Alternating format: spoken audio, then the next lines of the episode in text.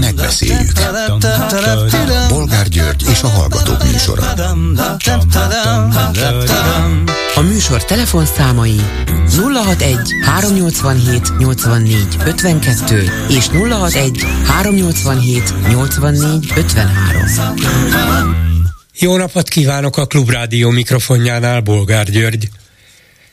Mai műsorunkban beszéljük meg, hogy Orbán Viktor mai parlamenti nyitóbeszédében olyan hazugságokat és abszurdumokat adott elő, hogy a sokat látott újságírónak is leesik tőlük az álla. Képes volt azt állítani, hogy a pedofil bűnelkövetőt mi zártuk börtönbe, és önök, vagyis az ellenzék 20 évig a helyén hagyta. Hát először is nem mi a Fidesz, hanem a bíróság zárta a börtönbe. Másodszor, amikor először érkeztek a panaszok a Bicskei gyerekotthonból az igazgatóra, 2011-ben, Budapesten már Fideszes városvezetés volt, a gyerek otthon pedig, mint tudjuk, budapesti irányítás alá tartozott.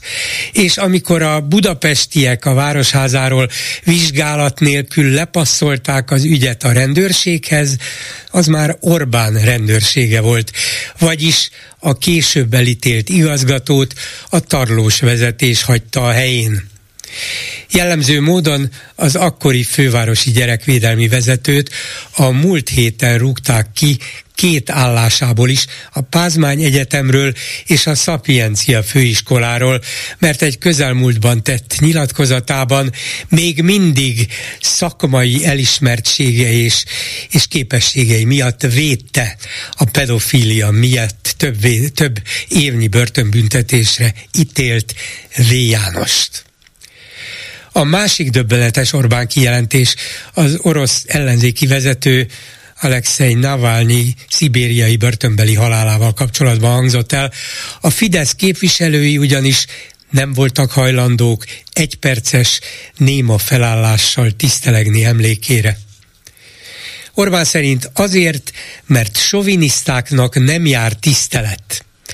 Bezzeg a tömeggyilkos sovinisztának igen, nehogy véletlenül megsértődjön, ugye? El tudták képzelni, hogy idáig süllyedjen ez az egykori, kimondani se könnyű, fiatal demokrata. Következő témánk, hogy ma választják meg Novák Katalin helyére az új köztársasági elnököt Súlyog Tamást. Mikorra tanuljuk meg a nevét? És végül beszéljük meg, hogy csalódást keltő tüntetést rendezett tegnap a Kossuth téren négy ellenzéki párt, alig egy-két ezer résztvevővel. Eleve nem kellett volna próbálkozni ezzel, ha mindössze ennyi ember mozgósítására képesek? Van-e még kiút ebből az ellenzéki gödörből? Vissza lehet-e szerezni még a 2022-ben elveszett hitelességet? Ha igen, hogyan és kikkel? Telefonszámaink még egyszer 387 84 52 és 387 84 53. Háló, jó napot kívánok! Jó napot kívánok, Bolgár úr! Péter vagyok Londonból, és eh, hát eh, nagyon örülök, hogy jobban van, és újra itt van közöttünk, tehát eh, jó egészséget kívánok! Köszönöm, igyekszem! Ah, jó, rendben. Hát, tehát uh, igazság szerint ugye a tegnapi uh, tüntetés, ugye hát persze a csalódottságot okoz uh, számomra nem kicsit, de nagyon, és uh, szerintem minden uh, uh, demokratikusan gondolkozó ellenzéki számára. Uh, én ezzel kapcsolatban szerettem volna betelefonálni, hogy, hogy egy pár okot ezzel konkrétan elmondjak, és hogy kik hát hibáztatok én ezért. Uh, ugye, ugye beszéltem egy pár hónap ezelőtt uh, ugye a a, a, az, hogy a, a, a Fidesz költségvetéséből körülbelül minimum 2000 milliárdot költöttek el arra, hogy egyetlen egy névnek a besározása olyan szinten, hogy, hogy ennek meg volt az eredménye tegnap. És, és e, e, ezt mellékesen még, amit mondanék, ami legfontosabb, hogy a egy héttel ezelőtti szervezett tüntetés, ami egy nagyszerű e, megmozdulás volt, kb. 150 ezer ember részvételével, ugye utána, tehát én, én nagyon nagy százalékban igazából hibáztatom, és te vagyok háborodva igazság szerint néhány influenzeren, akik ugye főszónokok voltak. Elsősorban Pocsondi Edinával, és ugye jó van ez így, influencereknek a műsorvezetőivel. De miért, miért mond... van rájuk felháborodva? Hát példát, példátlanul sikeres tüntetést hoztak össze, és annak még akkor is, hogyha ha nem volt igazi politikai éle a dolognak, de mégis egyértelműen kormányellenes hangulata és üzenete volt. Tiltakozó, felháborodó jellege volt mindennek. Így van, így van, ezzel egyetértek egészen addig, amíg a Pocsadi Elnegyának a másnap megjelenő 15 perces uh, videójában, ugye amit két hetente csinál, uh, a 15 percben kb. 5 percet szán a gyurcsányozásra és a demokratikus koalíció lejáratására. A jól van így uh, influenzerek dettó ugyanaz, és ugye az önfényezésen kívül, amit mellesleg, ugye én is utaltam pénzt, és, és egy nagyszerű kezdeményezés, teljesen egyetértek és támogatom, de, de amit, amit ők csinálnak, és amit elérnek, és, és, és nem feltétlenül csak ők tehetnek erről, de, de a, ők pont ellenkezőleg tesznek azzal az ügyel szemben, amiért ők kiálltak. Tehát ugye mindannyian tudjuk, hogy júniusban lesznek választások, mindannyian tudjuk, hogy nem lehet szavazni Pocsondi Edinára, nem lehet szavazni Gulyás Mártóra, meg senki másra ott az influencer körül, pártokra lehet szavazni. És eh, azáltal, hogy ők, ő, ő, ő konkrétan a másnapi videójában ugye olyan szintű undorító stílusban, egyébként nem ez az első rendszeres, a Pocsodi Edina részéről, hogy gyurcsányozik, gyurcsányozik. Nem értik meg a választók, hogy amit ők tesznek ezzel. Egyébként kb. 700 ezeren nézték meg ezt a videót, 700 ezeren. Na de ez az, hogy őt megnézik 700 ezeren, és nem tudja sem ön, sem más lebeszélni Potyondit arról, hogy akár Gyurcsányt is keményen kiossza.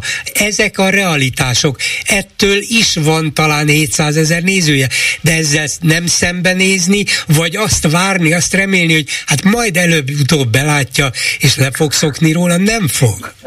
Hát igen, bolgáról, én ezt, ezt is elmondtam a párszor, hogy, hogy, hogy, hogy a demokratikus koalíció nem egyenlő Gyurcsán, Gyurcsán Ferencen. Nem a Gyurcsán Ferencet kell nézni, aki mellesleg ezt ágában sincsen miniszterelnökként vezetni ezt az országot újra, hanem a körülött lévő emberek, mint például Komáromi úr, meg, meg, meg, meg, meg, meg sorolhatnám Kálmánova és a többi. Tehát valójában én, én, én tudom jó, hogy ő ezt nem fogja befejezni, de ezáltal konkrétan szítja a tüzet, és konkrétan az Orbán Viktornak a kezére játszik és, és, és ő meg köszöni szépen, jól van, küldi a puszikat egy ilyen videó látán.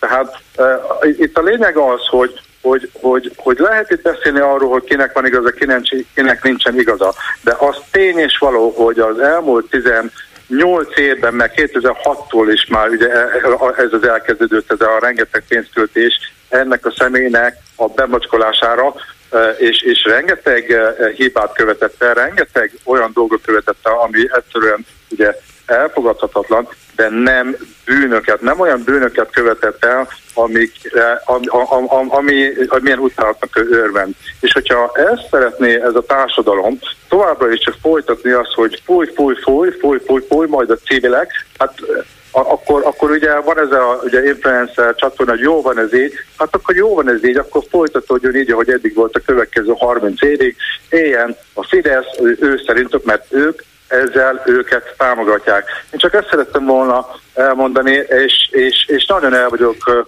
csodálkozva, hogy egyszerűen nem akarják, és nem akarják ezt megérteni, hogy, hogy azáltal, hogy, hogy a propagandának a, a 99%-a az ezzel az egy embernek a neve ellen szól, és ők ezt még tovább Igen, értem, a... csak ké... értse meg ön is, hogy ha ez így van, akár mennyire nem értünk is egyet vele, és a benne közöltekkel, vagy a ráhordott sárral, mocsokkal, akkor is ez a helyzet. Ez a tény, ebből kell kiindulni, a Fidesz nyomja rá a mocskot, sikeresen, ez az oldal pedig nem tudja beadni a patyolatba, a tisztítóba, és úgy tenni, mintha mi se történt volna. Itt áll előttetek, tisztára mosottan, frissen vasaltan, nem így megy. Ezért kéne valamilyen módon kilépni ebből a reménytelen helyzetből. Igen, és pontosan a bolgáról mondta most el a lényeget, hogy a Fidesz mondja rá és önti rá a mocskot, 2000 milliárd forint ráköltéssel, de én nem a Fideszről beszélek, én az ellenzéki oldalról De az ellenzéki oldalról is lehet sokaknak saját véleménye, hogy Gyurcsány a felelős, ezért, ezért, meg ezért. Lehet velük vitatkozni, de ha egyszer ez a véleményük, most indítsunk belső vitákat, kerekasztalokat és óriás asztalokat, hogy nem is Gyurcsány, nem is úgy, nem is hibás, és értsétek meg, hát nem kéne valamilyen módon ezt meghaladni? Én igen, úgy érzem, hogy ezt igenis ki kéne beszélni rendszeresen, ezt is én már ajánlottam egyszer önöknek, hogy egyszerűen elmondani azt, hogy amivel ezt az embert támadják, hogy, hogy, hogy mennyi valóság van mögötte, azon kívül, hogy mondott három vagy négy nagyon rosszul hangzó mondatot egy szövegkörnyezetből kivéve, igenis ezt kéne csinálni, nem kell be- beleszeretni Gyurcsán Ferencbe, de, de, de hogyha Gyurcsán Ferenc már elmondtam, hogyha elutazna a Holdra, ugye akkor ki a következő? Dobrev Károly egyelő Gyurcsán Ferenccel az ellenzék oldal nagyon sok ember szemébe, ő is költözön el a Holdra. Utána ki a következő? Abba? Tehát konkrétan azt mondják, hogy a demokratikus koalíció osztassa föl magát, tűnjön meg létezni, és azt meg nem veszik észre, hogy valójában az ellenzéki pártok közül a leg, eh, eh, legtöbbet tesznek az a, a, a Fidesz kormányzásának a megbutatása érdekében. És De az egy-két ezer szó. ember összehívására elég egy ilyen belpolitikai helyzetben, akkor úgy látszik, hogy kis hatással vannak a társadalomra.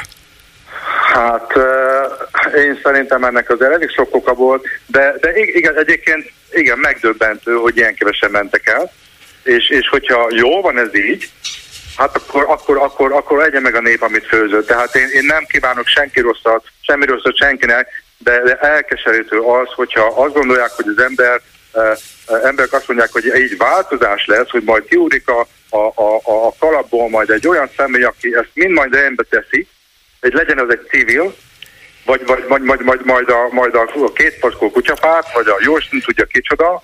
Hát szóval hát sok szerencsét hozzá, és hajrá. Én csak ennyit szerettem volna, és eh, úgy érzem, sokan ezzel, nagyon sokan engem most támadni fognak, hogy hogy merem a számra ejteni a Fogyondi Elina nevét e, e, negatívan. Én, én, én 98%-ig nagyon fantasztikus dolgokat mond a kormányrendszer ellen, de azzal a 2%-a, amit az ellenzéknek a egyik leg ö, ö, ö, hogy mondjam, leg, legtámogatottabb uh, uh, pártnak a vezetője ellen csinál, azzal meg kisemmizi azt a 98% nagyszerű dolgot, amit csinál.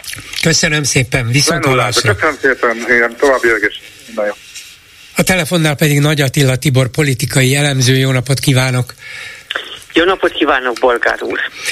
Az Indexen írta meg azt, amiről éppen beszéltünk, hogy önt is csalódásként érte ez a tüntetés a Kossuth téren, amit négy ellenzéki párt szervezett, és hát nagyon kevesen voltak, pedig kijelezett politikai helyzetben egy államfő választás előtt, méghozzá egy olyan kényszerű köztársasági elnök választás előtt, amiben hát belebukott Orbán több egészen közeli embere, és hogy ez nem mozgatott meg ennél jóval több embert, miközben egy héttel korábban nem politikusok, hanem csak elégedetlen és, és talán más hangnemet használó úgynevezett influencerek mégis csak össze tudtak hívni 100-150 ezer embert, hát ez kisebb sokként ért sokakat, beleértve engem is, azért azt hittem, hogy azt a Kossuth csak meg lehet tölteni. Ezek szerint ennyire kicsi az ellenzéki pártok mozgósítási képessége. Miért?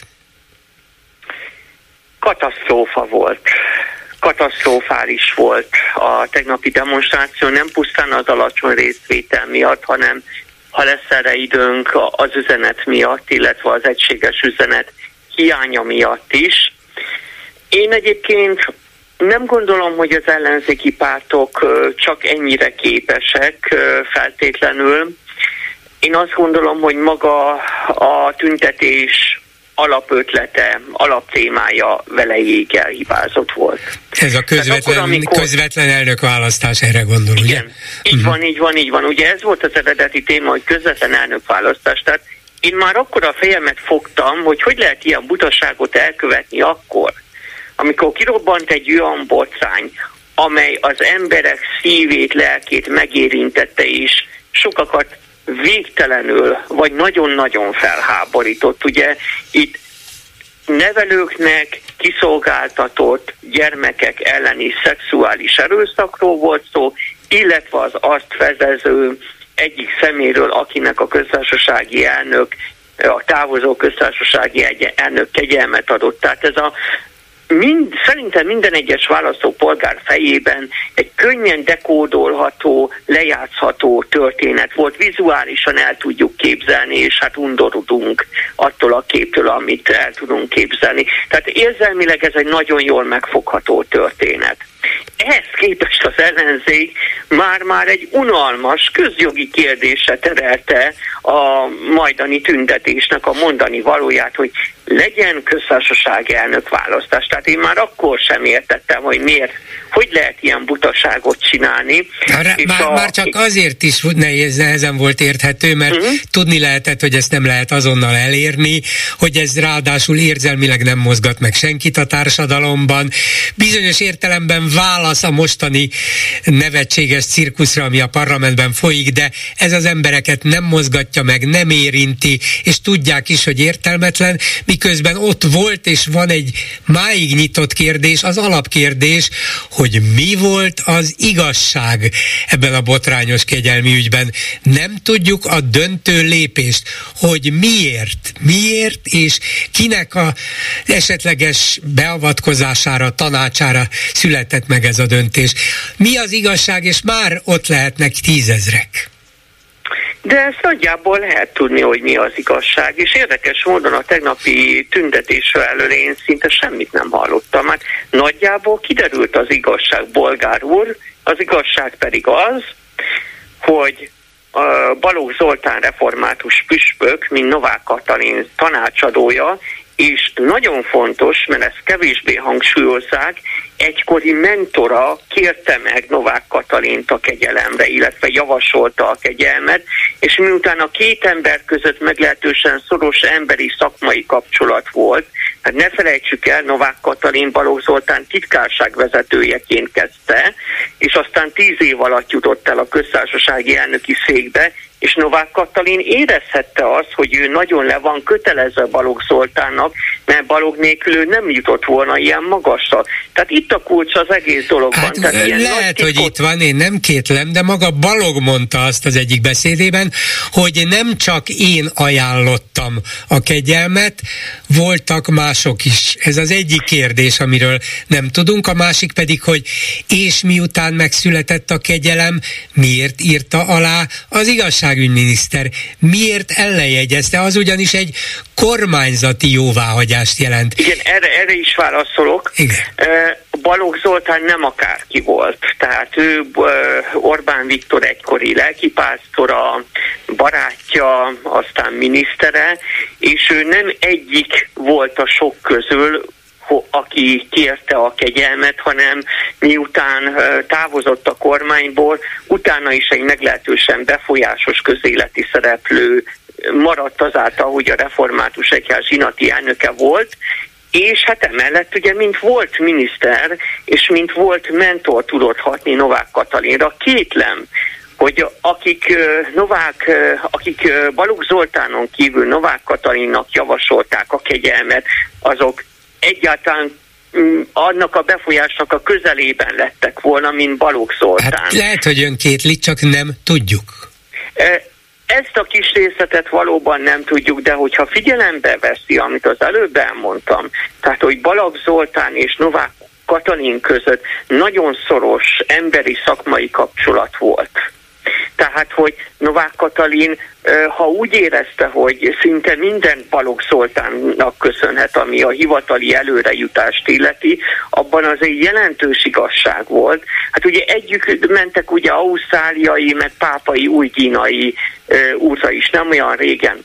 Tehát én azt gondolom, hogy valójában itt a kulcs, itt, tehát nincs olyan nagy, nagy dolog, olyan nagy titok, ehhez képest ehhez képest az ellenzéki pártok tegnapi gyűlésén erről vajmi kevés szó esett, ellenben például megtudhattuk, hogy veszélyben a szocialista párt 5%-a, hiszen Kunhalmi Ágnes MSZP társelnök megint könyörgött, hogy legyen végre összefogás, legyen végre közös európai és önkormányzati lista. Ez annyira nem illett a tüntetés eredeti ügyébe, köztársasági elnök választás legyen közvetlenül, illetve le a pedofil bűn elkövetőkkel és a kormányjal, hogy ez nagyon kiütött a tüntetésnek a, a fókuszából, tehát ehhez képest ugye Kunhalmi Ágnes megint nyomást akar gyakorolni a demokratikus koalícióra és a Momentummal, hogy lássák már be, hogy szükséges az, hogy az MSZP képviselőit is, képviselőit a hátukon bevigyék az Európai Parlamentbe, mert hogy ugye az MSZP nem biztos, hogy önállóan eléri az 5 ot ezt már ugye szó szerint nem mondta Kunhalmi, de ez azért benne van a szocialista párt hónapok óta folytatott Jó, ebben, bizt, ebben biztos van valami, de hogyha a DK, a Momentum, az MSP, a párbeszéd egy-két ezer embert tud kivinni a Kossuth térre egy ilyen helyzetben, amikor egyébként még nem tudhatták az emberek, hogy Kunhalmi majd az egységre szólítja föl a pártokat, akkor nem, hogy egységre van szükség, hanem az eddig itt messze meghalad haladó szoros egységre volna, mert külön-külön mindegyik kevés lesz. Jó, és akkor azt tudjuk, hogyha mondjuk összeállna a nagyon kívánt ellenzéki lista, akkor a szocialista párt, a DK, a Momentum egy-egy képviselői hanyadik helyet tudnának nem, elérni. Nem, nem, nem tudunk semmit, Ugye? persze. Természetesen én csak inkább az, tehát lehet bírálni a beszédeket is, meg talán azt is, hogy egyik sem volt igazán uh, húsba vágó, vagy, vagy velőtrázó, illetve egyetlen, aki talán megtalálta azt a hangot, ami pontos is volt, meg, meg um, azt kell mondanom, hogy az átlagember érzéseit is tolmácsolta, a politikára figyelőknek a várakozásait kielégítette, az a főpolgármester volt, mintha talán ő tudna a legjobban beszélni az emberekhez, csak éppen kevés volt az ember, akihez eljutott a szava. Szóval változatlan az a kérdésem, miért nem tudják a saját embereiket, ha vannak, és remélem még vannak, mozgósítani? Annyit még Kunhalmihoz hagyd tegyek hozzá, hogy az én várakozásomhoz képes jobb szónoklatot tartott. Tehát ő nem egy tüntetésekhez szokott szónok, ahhoz képest, amit ő előadott, tartalmilag lehet kifogásolni, de maga, mint szónoklat nem volt olyan rossz. Ami pedig tehát az önkérdését, tehát illeti, hogy miért voltak olyan kevesen, ugye az alapprobléma a rossz témaválasztás volt. Ez az első. A második eh, pedig nekem az volt az érzésem, hogy ahhoz képest, hogy az influencerek nagyon komoly előkészítő munkát fektettek a tüntetésük előkészítésébe, reklámozták nagyon, mentek különböző stúdiókba, ugye eleve nagy követőtáboruk volt ezeknek, követőtáboruk van ezeknek az influencereknek, és ezáltal is tudtak hatni a követőikre, a híveikre. Én megmondom őszintén, Bolgár úr, nem nagyon láttam nagy erőfeszítéseket az érintett ellenzéki pártok részéről, hogy minél nagyobb többeget toborozzanak. Én úgy érzem, hogy hogy hát ők olyan tessék-lássék módon felfelraktak egy-egy emlékeztetőt a vasárnapi tüntetése vonatkozóan a Facebook oldalokon, de nem volt olyan benyomásom, hogy nagyon sok pénzt, hmm. energiát Nem lehet, hogy az a baj, hogy, hogy ezek a sokunk által nem is is, korábban nem is ismert influencerek, akiknek azért egyenként is sok tízezres vagy akár több százezres követőtáboruk van, jóval több embert érnek el azonnal, mint amennyit az összes ellenzéki párt, összes parlamenti képviselője és vezetője egyszerre? Hát ez rettenetes lesújtó kritika és megállapítás az ellenzéki pártok vezetői felé, már azok felé, akik részt vettek ebben a tüntetésben, ugye az LNP bölcsen ebből kimaradt, utólag is dicsérhetik magukat. Igen, tehát, de hát ugye az influencerek jobban értettek az érzelmi hullámoknak a pengetéséhez. Ugye a, a, a téma hogy akkor módosítsuk az alaptörvényt annak érdekében, hogy a köztársasági elnököt a nép válassza meg. Ugye mire ezt kimondom? Lehet, hogy van olyan hallgató, aki ö, lassan elalszik, ugye? Tehát, hogy ez közel nem annyira érzelmet megmelengető és felkavaró téma.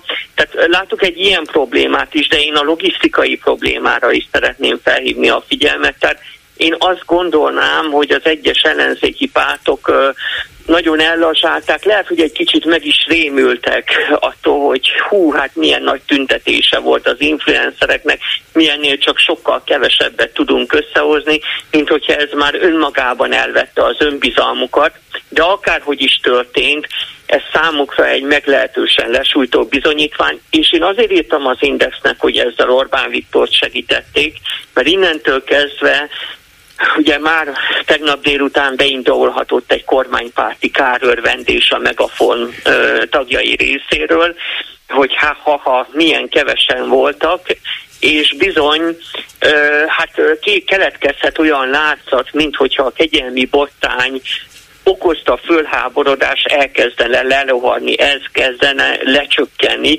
Erre vonatkozó adat egyébként jelenleg ugyan nincsen, de a vizuális kép, tehát hogy a Kossuth tér előtti betonrész nagy része nincs meg, megtelve emberrel. Én ott voltam, csináltam is fényképeket a mobiltelefonommal, az tényleg annyira katasztrofális volt.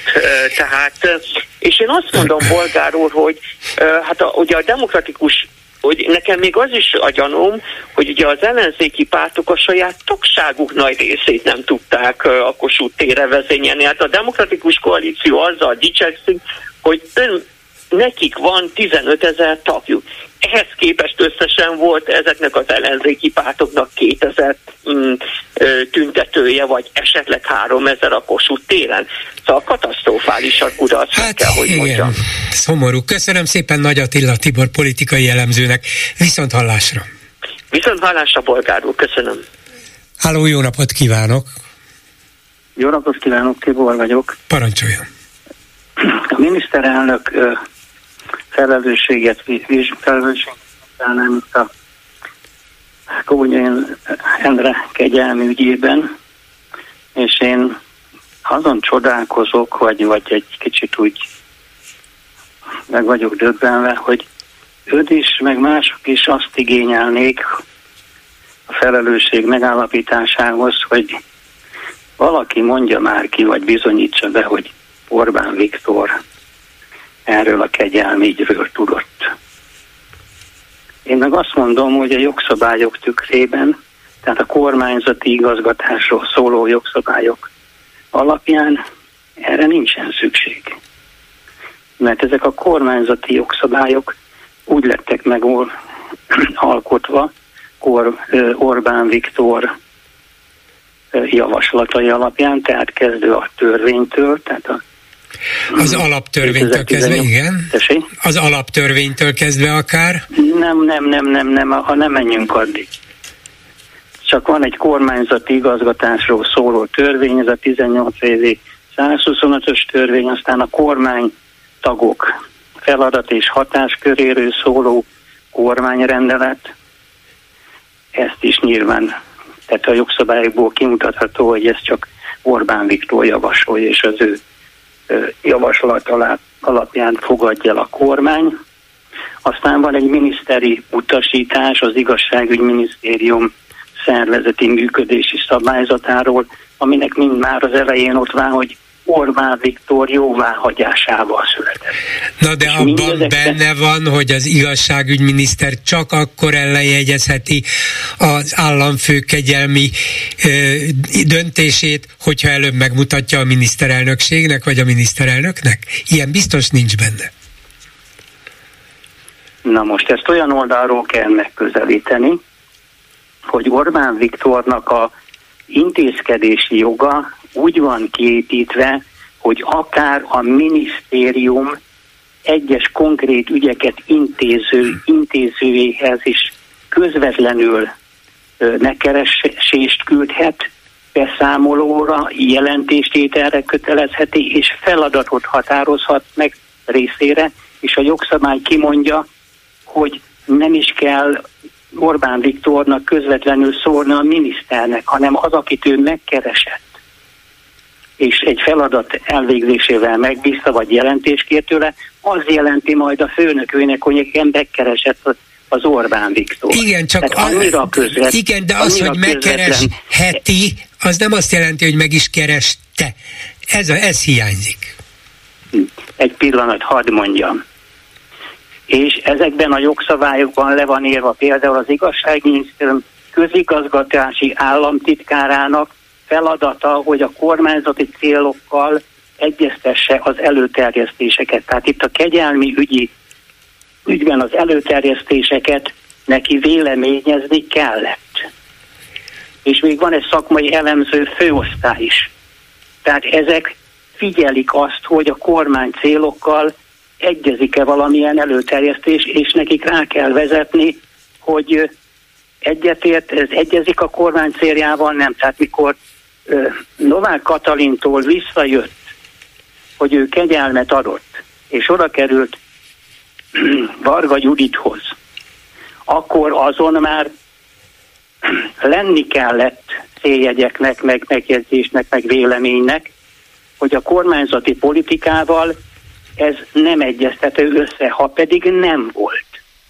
Akkor abból Varga Judit egyértelműen arra következtetett, hogy ez le lett egyeztetve, és akinek a minisztériumban ez a kutya kötelessége, hogy odaírja, hogy ezt nem szabad ellenjegyezni, és ezt nem tette meg, akkor ő is felelős. Igen, de az a kérdés, hogy valóban így történt-e, valaki egyeztetette a miniszterelnökséggel, vagy a miniszterelnökkel, vagy nem. Hogy ez valószínűsíthető, az egy dolog. Bizonyítható-e? Ez a kérdés. Köszönöm szépen viszont hallásra. A telefonnál pedig Karsai László történész professzor, jó napot kívánok! Jó napot kívánok! És egy olyan dologról kérdezem, amiről olyan általános tudásunk, fogalmunk van, de most éppen a konkrét e pillanatokban is zajló köztársasági elnök választással kapcsolatban vetődött fel, hiszen a jelöltel hamarosan új elnökkel kapcsolatban nem sokat tudtunk, nem igen ismertük, azon kívül, hogy az Alkotmánybíróság elnöke. Egy-két dolog, egy-két interjú megjelent tőle, róla, és nekem feltűnt két dolog, amit ő maga mondott saját magáról, történelmileg szeretném tudni, hogy mennyire reális ez. Azt mondta, hogy hogy az ő édesapja jogász volt a háború előtt Székesfehérváron ügyvéd, aztán a háború után 46-ban távol létében a népbíróság halára ítélte, mert egy olyan asszony vállóperében képviselte az asszonyt, akinek a volt férje később valamilyen vezető pártitkár lett, aki pedig így próbált rajta bosszút állni. Nem mondom, hogy nem lehetséges, minden lehet a világban, a maiban, meg pláne az akkoriban, de a halára ítélés, direkt megnéztem, azért egy világháború, meg egy holokauszt után voltunk, összesen a magyar népbíróságok 477 esetben hoztak halálos ítéletet, azért az nem sok tízezer sok, és valószínűleg a többségük mm, így, így úgy magyarázható, nem is tudom, hogy mennyi a az, ami indokolható, de nem is ez a kérdés, 477.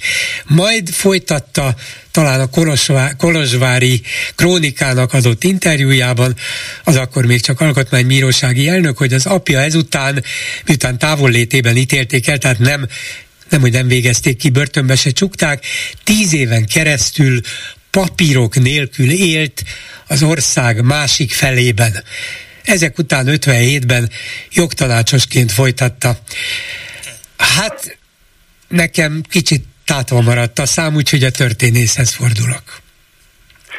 Ha nagyon-nagyon jó indulatú vagyok, és ö, azt hiszem erről szoktak engem leginkább megismerni, akkor azt mondom, hogy ö, ez a történet ö, nagyon sok zseb, sebből vérzik, ö, talán valami szépnek tűnő családi legendával van dolgunk, amit természetesen a főbíró úr, illetve jövendő elnökünk egy pillanat alatt eloszlathat, megadja az édesapjának a teljes nevét és a népbírósági ítélet számát. Nem nagyon szoktak a népbíróságok pártutasításra működni 1945-46-ban. Ezek több párti bíróságok voltak, pusztán azért, mert valaki egy vállóperes ügyben a, ezek szerint a férj ellen döntött, annyira megharagudni, hogy egy pártitkár utána mozgásba hozza a megtorló gépezetet. Elég erős fantázia kell hozzá, nekem ilyen erős nincs. Nagyon jó lenne, hogyha a lehető legrövidebb időn belül a főbíró úr a népbírósági per dossziéját a nyilvánosság elé tárnám, mert ez egy nagyon, nagyon súlyos ítélet. Az, hogy mindenféle iratok nélkül tíz éven keresztül a rákosi rendszerben valaki békésen bujdokol, Hát ennél kicsit jobb mesét várnék egy ilyen magasrangú embertől. Ezt én így tanúk, papírok, nyomozási anyagok és egyebek nélkül, amikor megállapítják, hogy hát egy székesfehérvári ügyvéd ezek szerint a feleségével együtt, mert a tíz évben benne van, amikor megszületik a, a főbíró úr is 56-ban, bujkál, gyereket szül, gyereke lesz, hol bujkál, kik segítették, kik rejtegették, kik kikockáztatták az életüket. Hogy anyakönyvezték a gyereket például? Hát vagy, vagy, vagy nem. Hát vagy egy nem, illegalitásban, igen. mély illegalitásban bujkáló székesfehérvári ügyvéd, Hát ez erre mondja a művelt olasz, hogy se non è vero e ben trovato. Ha nem is igaz, de legalább jól van kitalálva. Hogy működött a, hogy működött de, de a Rákosi rendszer? El, el lehet képzelni bárkiről, lehet, hogy voltak, akik megpróbálták, de akiknek sikerült tíz éven keresztül papírok nélkül az országban élve maradniuk? Hát azért én nem vagyok a a koalíciós időszak és a rákosi rendszernek a, a szakértője. Semmiféle büszkeség nincs abban, amikor azt mondom, hogy túlélője vagyok én is a rákosi korszaknak, mert 1950-ben születtem, és vannak már 5-6 éves emlékeim, de amiket tudok, amiket tudok a rendszerről, a rendszer működéséről, a házmester uralomról, tehát hogy ott egyáltalán az, hogy valaki valahol lakjon, az, ha nem egy félreeső tanyán, ahol még a madár se jár, de a kiinduló pont, egy székesfehérvári ügyvéd hogy tűnik el? Hol, ezt én nagyon szeretném tudni, de még jobban szeretném tudni az eredeti ítéletet, az eredeti népbírósági pert. Távollétében nagyon viszonylag kevés embert ítéltek el. Tehát mi, mit követett el, milyen, pontosabban milyen hamis vádakkal ítélték őt halálra, és ezeket a vádakat kik bizonyították, mert akkor nyilvánvalóan tudni kellene a tanúk nevét. Ott vannak dokumentumok. Egy halálos ítéletet ezt nem lehet a szögről leakasztani. Nagyon élénk tévedés az, a népbíróságokról szóló egyik tanulmányomban írtam azt, hogy kétféle mítosz van a népbíróságokkal kapcsolatban. Az egyik mítosz szerint Magyarországon a kommunista vérbíróságok, népbíróságok vérfürdőt rendeztek, és itt tömegesen ezrével, tízezrével mészárolták az előző rendszernek a vezetőit, de hát rendőröket, csendőröket, mindenkit. A másik mitosz szerint viszont szinte mindenki megúszta a, a felelősségre vonást. Na most az előbb idézett szinte 500 halára ítélt közül valamivel többet, mint 200 embert végeztek ki. Na most biztos vagyok benne, hogy akkor a főbíró úr édesapjának a neve szerepel a halára ítéltek listáján, nem volt még időm ellenőrizni ezt a halára ítéltek listáját, de ez megvan, és nagyon szeretném, hogyha eljutna esetleg hozzá ez a történészi kérésem, kérdésem, hogy adja meg akkor az édesapja bírós, népbírósági perének a számát, melyik népbíróság Budapesten vagy vidéken ítélte halára, mikor, és hogy ezt a dossziét akkor én nagyon szívesen átlapoznám. Majdnem, ha tényleg volt egy ilyen per, nem csak kitalálta a főbíró úr, akkor ennek a pernek az anyaga meglehetősen vaskosnak kell lennie. Halára ítélés az mhm. nem úgy megy, hogy bejön valaki az ajtó, mondjuk egy ügyész, nincs itt a vádlott, akkor mond három szót, és már halálra is ítélték, ez, ez naív elképzelés. Ugye voltak azért nyilvánvalóan a néppírósági ítéletek között alaptalanok, ha tetszik, koholt vádak, vagy nem kellően igazolt vádak.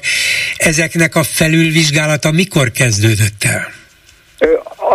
Pontosítsunk, igen, voltak ilyenek, voltak kevéssé előkészített ö, feljelentések alapján, alaptalan feljelentések alapján meginduló ö, eljárások, de ezek általában az én ismereteim szerint több ezernél bírósági pert ö, válogattam ki, és ö, mikrofilmeztettem a Jadvasem számára az elmúlt ö, több mint két évtizedben, ezek 47-48-ra jellemzők. A 45-46-os perek jelentős része az egyrészt felmentéssel végződik, vagy ahhoz képest, amit az ügyész képviselt, vagy mondott és kívánt, ahhoz képest a töredékbüntetéssel sújtották az embereket.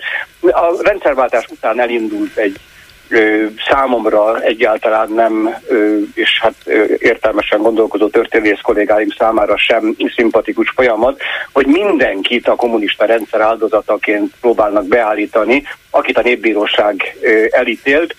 Persze nem ez kicsit túlzás, hogy mindenkit, mert ne felejtsük el, hogy mondjuk a szálasi kormány vagy a szójai kormány tagjainak a többségét is népbíróság ítélte el, és amikor aztán 1949-ben megszüntették a népbíróságokat, az utolsó ítéletek egyikét azt éppen Rajk Lászlóra és társaira mondták ki, tehát a, a két véglet között azért ö, nyilván voltak olyan ítéletek, amelyeket ö, ma már vitatni lehet, a rehabilitáltak egy része, vagy felmentettek egy része, az viszont egészen biztos, hogy nem érdemelte meg a, tehát történész igazsága, az persze más, mint egy jogászi igazság. Jáni Gusztáv neve ismert a második magyar hadsereg parancsnoka volt. Őt nyugodtan el lehetett volna ítélni, el is ítélték, halára is ítélték, de nem, azokkal a, nem azokért a vádakért kellett volna őt elítélni, amiket egyébként részint nem is emeltek ellene. Tehát nagyon sok vitatható uh-huh. dolog van a De ezek szerint ebben az ügyben is akár az iratok biztos, hogy megvannak valahol, ezeket végig lehet nézni, és a dolgot tisztázni is lehet. Így van, így a pillanatokat meg lehet tenni. Itt név, név kell, és a népbíróság ítélet száma, hát nyilván ezt a főbíró úr egy-két perc alatt elő tudja teremteni, és akkor mindjárt rend lesz itt. Köszönöm szépen Karsai László történész egyetemi tanárnak, viszont hallásra! Viszont hallásra! Háló, jó napot kívánok! Halló, jó napot kívánok! Üdvözlöm, én Mocirászról vagyok, és innen Győrből telefonálok, csak itt szerettem volna a Navalnyi, Alexei Navalnyi-nak a hát a börtönbeli halálára és az ő munkásságára egy pár percig emlékezni, hogyha így nem nagyon hallottam erről, meg hát ilyen ellenvéleményeket is megfogalmaztak, hogy ő nacionalista, vagy mi, most mit mondtak most a parlamentben, mondja, az igazán Sovinista, soviniszták Sovin, előtt. Sovinista volt, igen. Nem amit azért mondott, mert egyetértett, ugye, ha jól emlékszem, a Krímfélsziget oroszokhoz való tartozásával, ugye? És a... Hát sok minden mondott, valóban egy, mondott, egy nagy orosz egy... nacionalista volt, lehet sovinisztának is nevezni. Nem, nem úgy, úgy tudom, hogy Szolzsenyicin is az volt, Szóval, aztán igen. Orbán Viktor mégis tisztelegni tud előtte, de Navalnyinak mégse ez volt a fő tulajdonsága, pontosan, hanem hogy pontosan, egyre ez... inkább a, a, a Putyinnal szembeni ellenzék hőse a volt. hatalom így van, és rávilágítás az oligarha rendszerre, és Navalnyi egy végtelen elkötelezettje volt az emberi jogok tiszteletbe tartására. És én igazából akkor láttam most egy hosszabb riportot, az osztrák kettes tévén volt, amikor aznap, amikor az múlt hét előtt pénteken délelőtt halt meg, ugye, ha jól tudom, a börtönbe. Igen, És már délután az osztrák kettes televízió, ugye én szatelliten nézem, amúgy is talán kábel tévén is van nálunk, de mindegy. Ott, ott láttam délután, és az éjszakai műsort azt föl is vettem, mert megismételték. Ez akkor volt tudni, amikor az németországi uh, kórházi, éppen a novicsok mérgezésből való lábadozása uh, után, vagy közvetlen utána uh, vett föl. És ezt olyan szándékkal tette, hogyha meghal esetleg. Tehát ő már Igen. akkor eldöntötte, hogy visszamegy Oroszországba és kiáll az emberi jogokért, és azt, amit amit, hogy mondjam, Putyin minden áron eltöröltetett abból az országból igazából, és egy sötét diktatúrát teremtett ott meg. Igen, Tehát, igen, igen. Tehát ez, és hát ugye miért is, miért is tisztelegne a Magyar Országgyűlés, egy olyan országgyűlés, ami teljes mértékben kiszolgálója az Hát így van. Orosz nem akarta Orbán, nem akarta Orbán, hogy Putyin lássa hát, a fölálló magyar képi, kormánypárti teljes. képviselőket Navalnyi tiszteletére.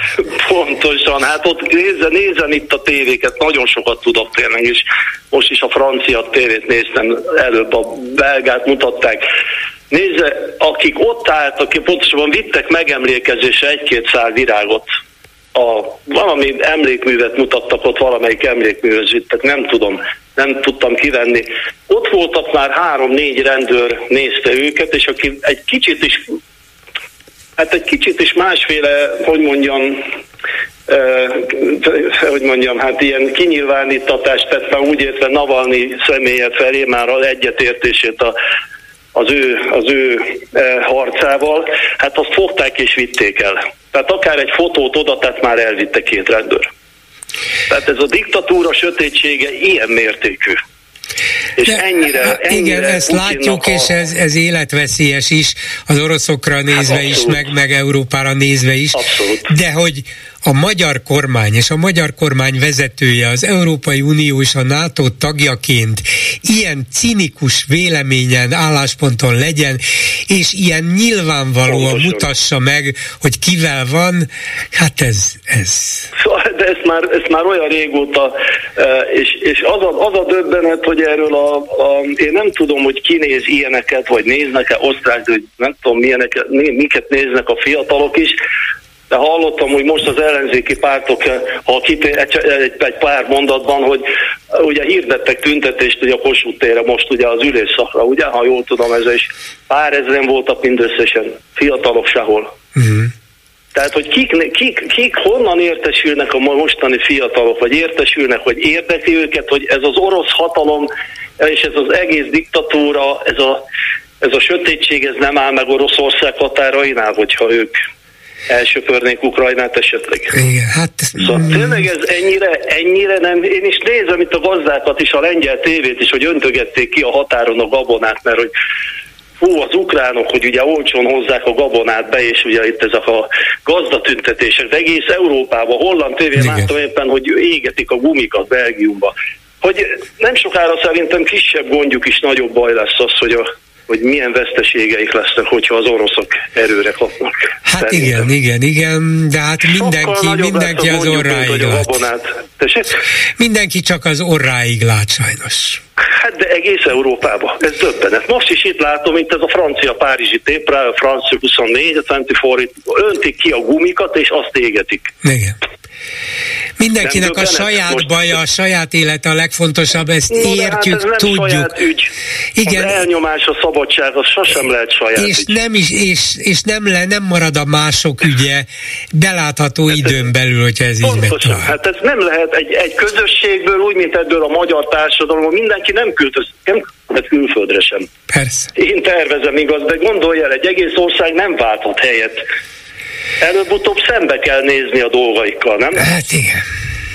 Szörnyű.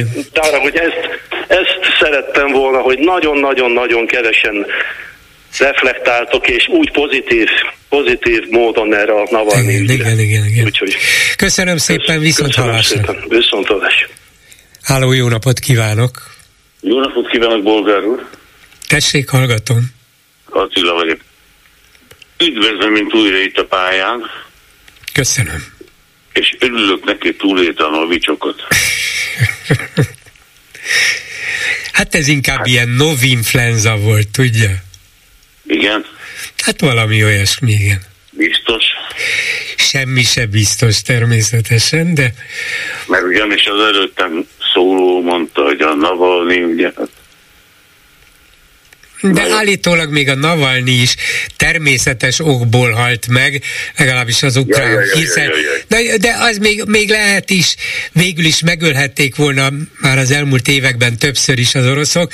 Nem az a kérdés, hogy most éppen leszúrták-e, lelőtték-e, megmérgezték-e, hanem hogy ki akarták nyírni, készíteni, borzasztó körülmények között tartották, alaptalan vádakkal elítélték, azt gondolták, hogy előbb feldobja a talpát, és így is történt, hát nem bírta tovább, igen.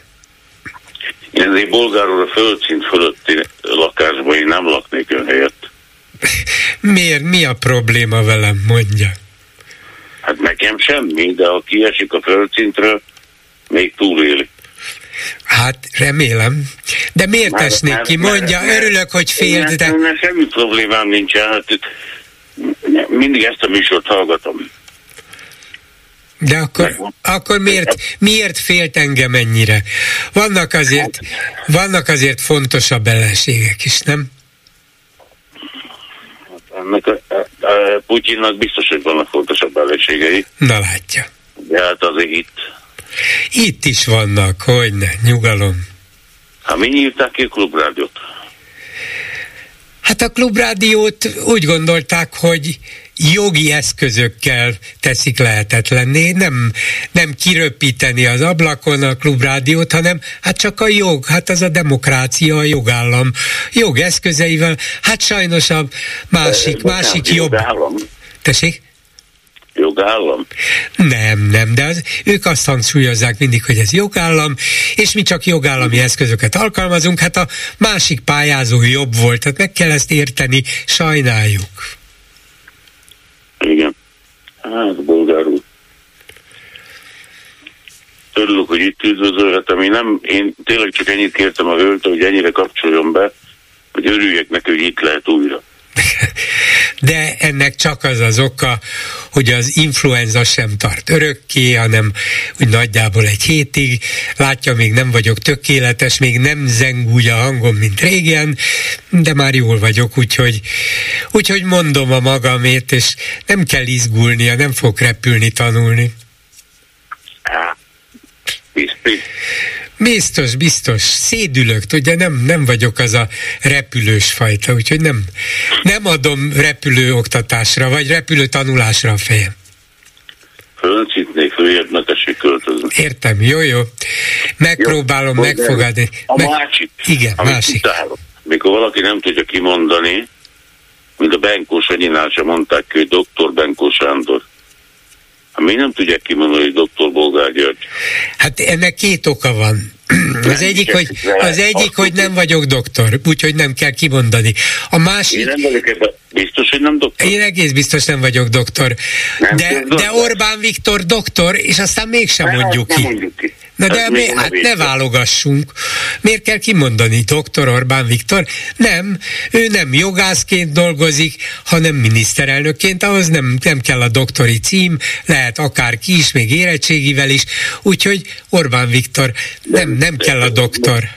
Én őt nem érdekel, ignorálom, de ön nem közgazdák doktor véletlen? De nem vagyok doktor, mert nem tettem doktori vizsgát, mert nem érdekelt a dolog, úgyhogy nem foglalkoztam vele, nem én, nem, azt mondtam, hogy ez nekem nem hát kell, nem hiányzik, nem szeretnék doktor lenni.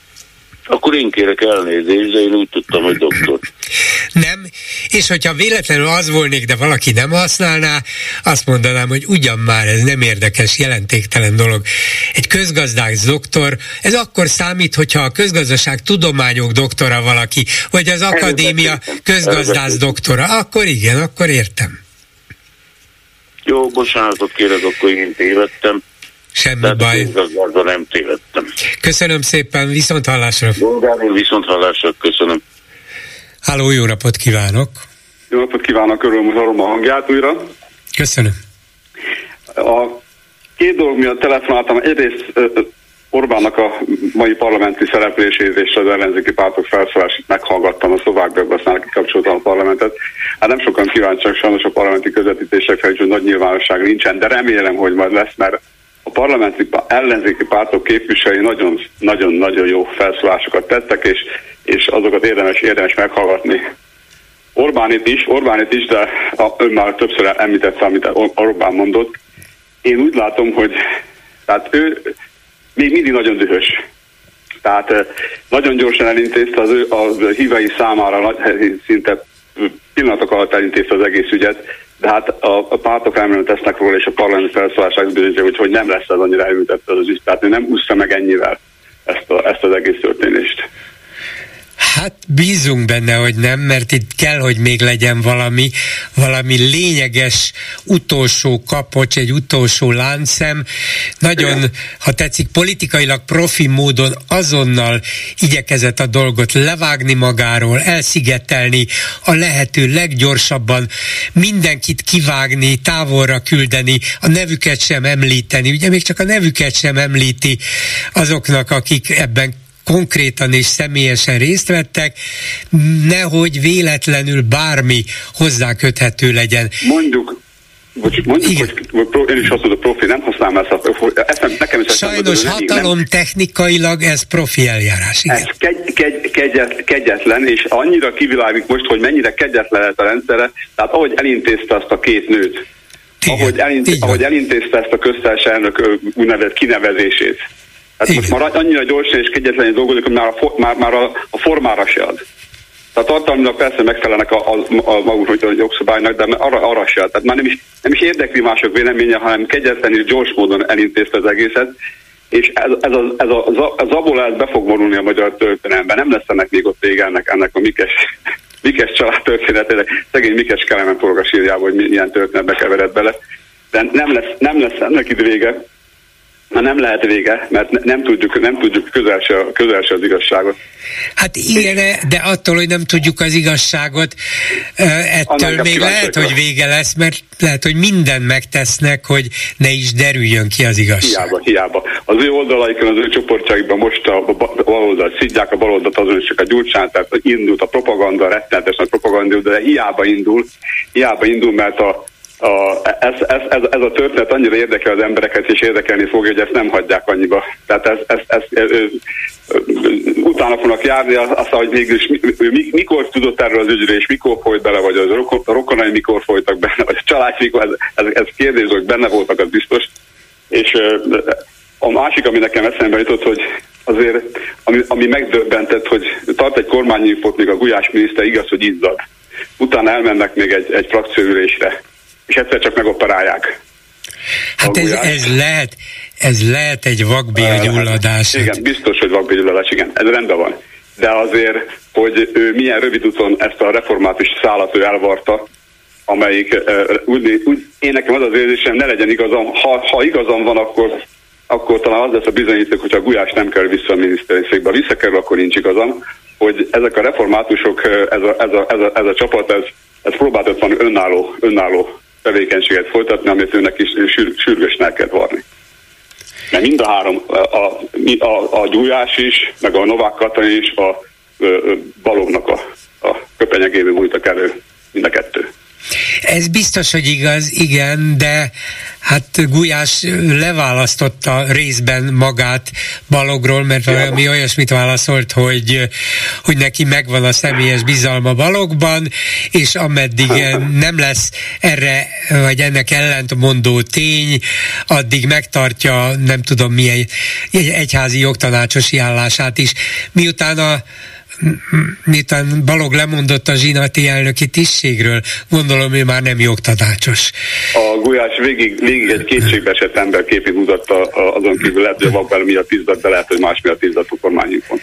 Lehet, és lehet, most, és lehet. Most, és most kioper, kioperálták, tehát kiműtötték, kiműtötték a kormányba egy nagyon gyors, nagyon gyors húzással. Tehát ez, ez, ez, ez, a csapat valamit, valami olyasmit csináltott, a, a, ami, ami, ami a Orbának nem tetszett. Ez, ez azért ez összeesküvés emnek tűnik, de érdekes, hogy ezek mindig össze, ezek egy brancsban voltak, ez a három ember, ez nagyon is kötődött Igen. egymáshoz. Könnyen lehet, hogy Gulyás is tudta, azt, amit mi nem tudunk. Novák Igen. Katalin egész biztosan tudta, Balogh Zoltán szintén egész biztosan tudta, úgyhogy van és, még és, itt és, olyan, aki el tudná árulni, csak félek, hogy nem teszi.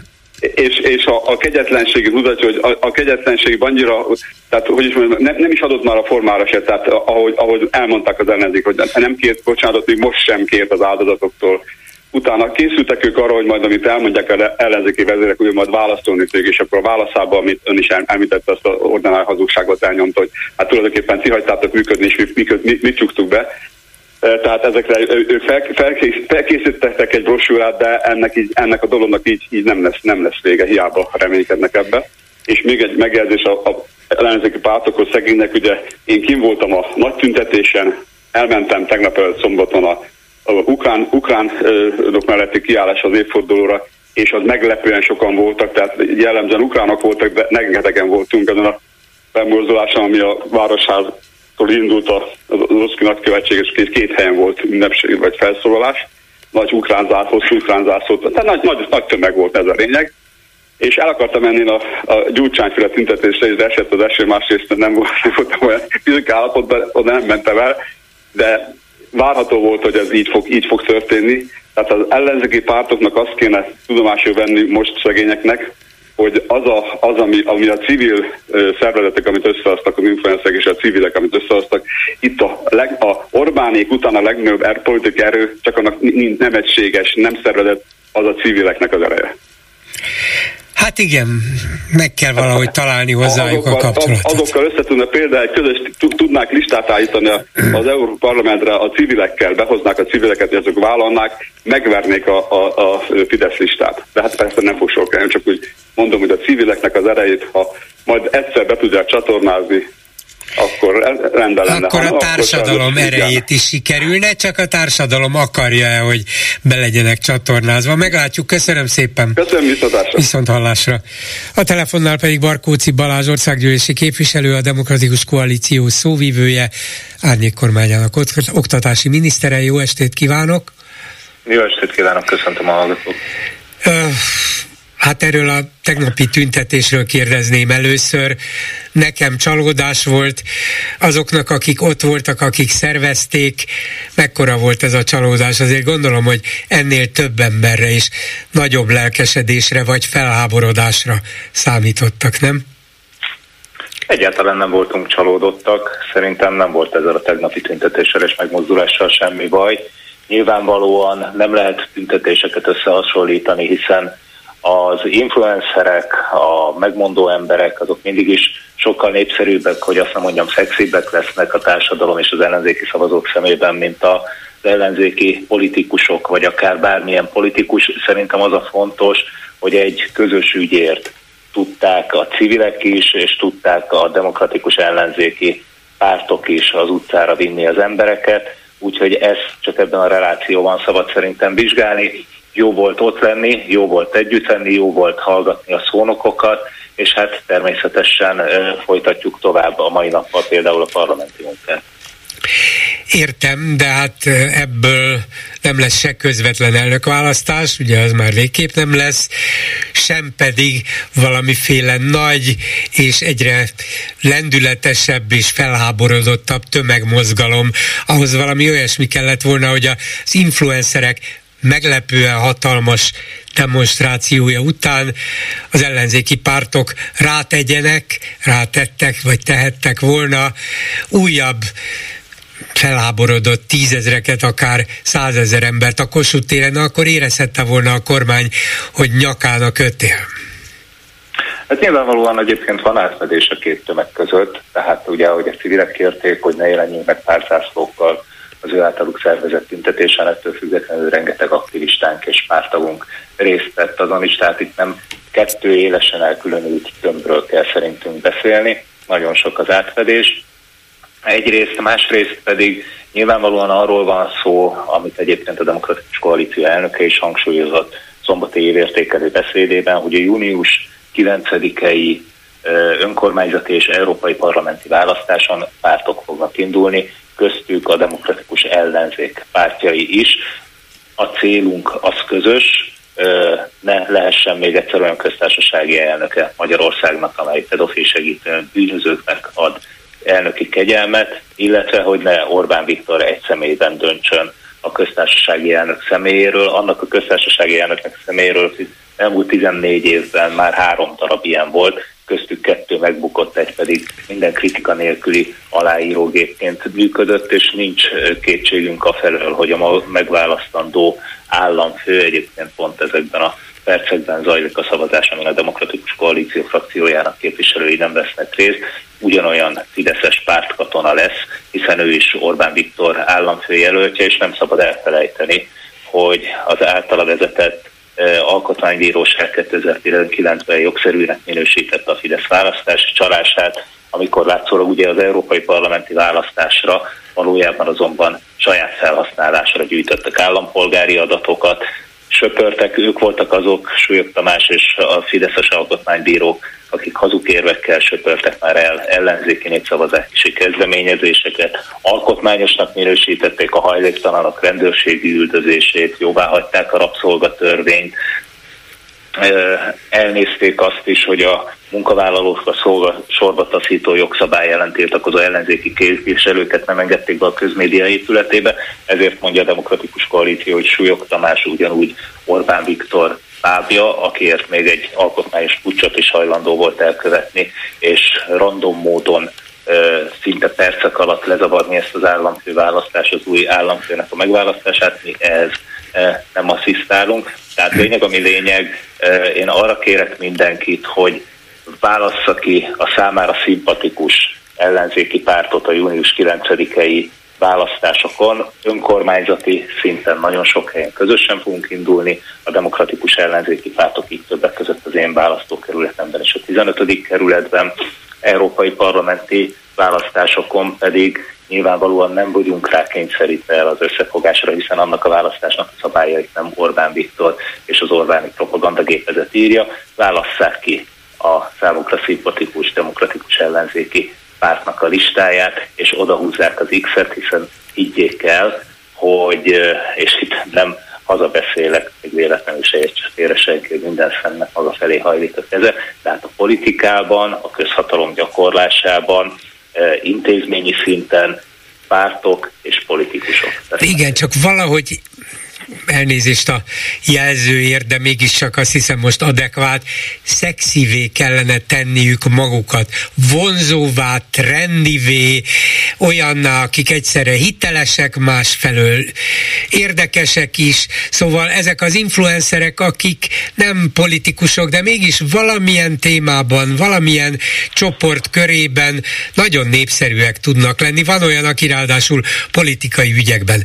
Nem kéne azon gondolni, gondolkodniuk, és nem mondom, hogy ez egyszerű, hogy a politika hagyományos formáitól kicsit elrugaszkodva saját influencereket képezzenek ki, nem megafon módra, mert ugye a Fidesznek az csak egy ilyen fizetett hadserege, hanem ennek az egyéni gondolkodásnak, egyéni módszereknek, egyéni hangvételeknek a fölkarolásával talán a pártok politikáját és arculatát is népszerűbbé lehet tenni.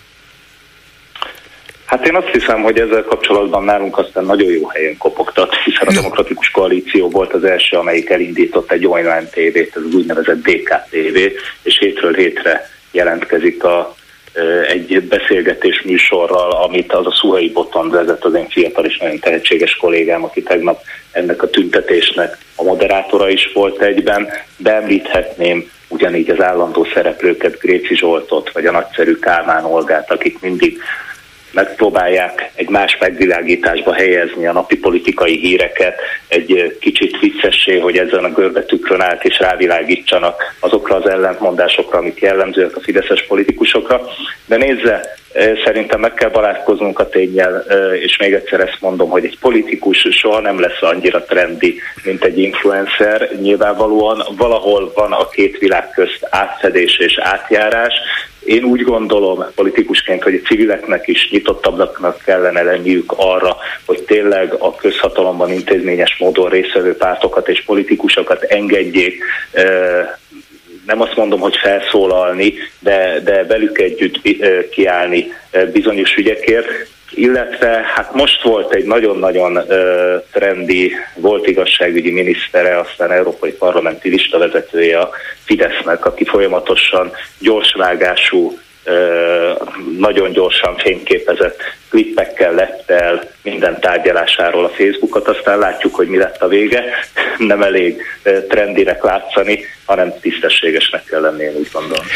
Akkor visszatérve még az egyik alapkérdéshez, valamilyen módon hagyományos eszközökkel ki tudják kényszeríteni a kormánytól, hogy valamilyen hivatalos választ adjon arra, hogy pontosan mi indokolta a köztársasági elnök kegyelmi döntését, és hogy lehet az, hogy az azt ellenjegyző kormánytag, az igazságügyi miniszter az eredeti fölterjesztése ellenére ezt minden további nélkül aláírta? Volt-e valami még közben, vagy valaki? Ki lehet ezt valahogy kérni, követelni, kényszeríteni a kormánytól, vagy a, az adminisztrációtól, az, a hatóságoktól? Természetesen, de hát folyamatosan ezt teszük, és én ajánlom mindenkinek, hogyha van ideje, akkor nézze vissza az internet segítségével. Orbán Viktor mai évadnyitó, tehát a parlament tavaszi ülésszakának az ülésszakát megnyitó beszédét, illetve az arra adott reakciókat, és látni fogja, hogy a kormánypártok képviselői amellett, hogy egy jó szavuk nincs a megalázott és meggyalázott gyerekeknek egy bocsánatkérést nem tudnak kinyögni, mennyire meg vannak zavarodva ettől az egész ügytől, maga a miniszterelnök is mindösszesen, vagy magától a miniszterelnöktől is mindösszesen egy dadogba előadott pár perces válaszra futotta az ellenzéki felvetésekre. Tehát, hogyha már itt vagyunk, akkor elmondhatom, hogy én nem sokára interpellálni fogom a belügyminiszter, Pintér Sándort ugyanezt meg fogja tenni frakciótársam Gyénémet Erzsébet is. Kálmán Olga azonnali kérdést fog feltenni a miniszterelnöknek, hogy tegye fel, hogy kinek mi volt a szerepe ebben a pedofil botrányban, de nézze, még ha ők nem is mondják ki, akkor mindannyi, attól függetlenül mindannyian tudhatjuk, hogy ez egy olyan pedofil hálózat, aminek a feje maga a miniszterelnök Orbán Viktor, tehát itt nem törvényeket kell módosítani, nem a gyermekvédelmi törvényt fúrni, farigcsálni, vagy ugye a gránit szilárdságú alaptörvényt újra megváltoztatni. Itt akkor fog megváltozni a helyzet, hogyha az Orbáni pedofil hálózatnak a feje maga Orbán Viktor veszi a kalapját és lemond, és mi minden erőnkkel azon vagyunk, hogy ez mielőbb megtörténik. Bocsánat, nem akarom korrigálni, de nem volna esetleg pontosabb, hogyha azt mondanák, hogy pedofilokat mentegető hálózat?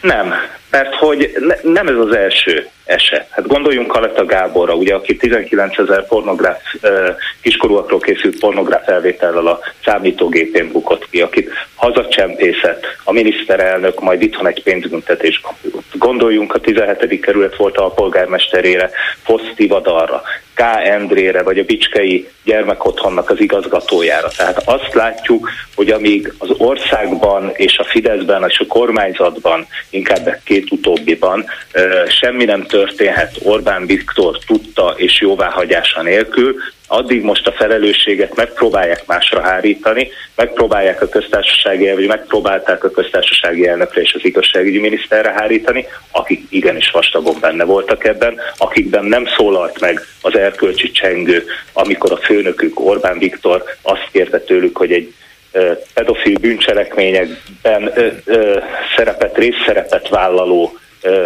embernek ne adják meg az ellen, elnöki kegyelmet, és az, az arra ne kerüljön rá az ellenjegyzés. Tehát itt a szálak mindig is Orbán Viktornál futnak össze, ahogy mondani szokás a népnyelven, a fejétől bűzlik a hal, márpedig ebben a hálózatban nem csak pedofil segítők, hanem a pedofilok, pedofil bűncselekményekben érintettek maguk az elkövetők is ott vannak, akiket nemhogy megkövetne ez a, vagy, akiket nem hogy eltávolítani a gyerekek közeléből ez a rendszer, hanem még ki is tünteti őket.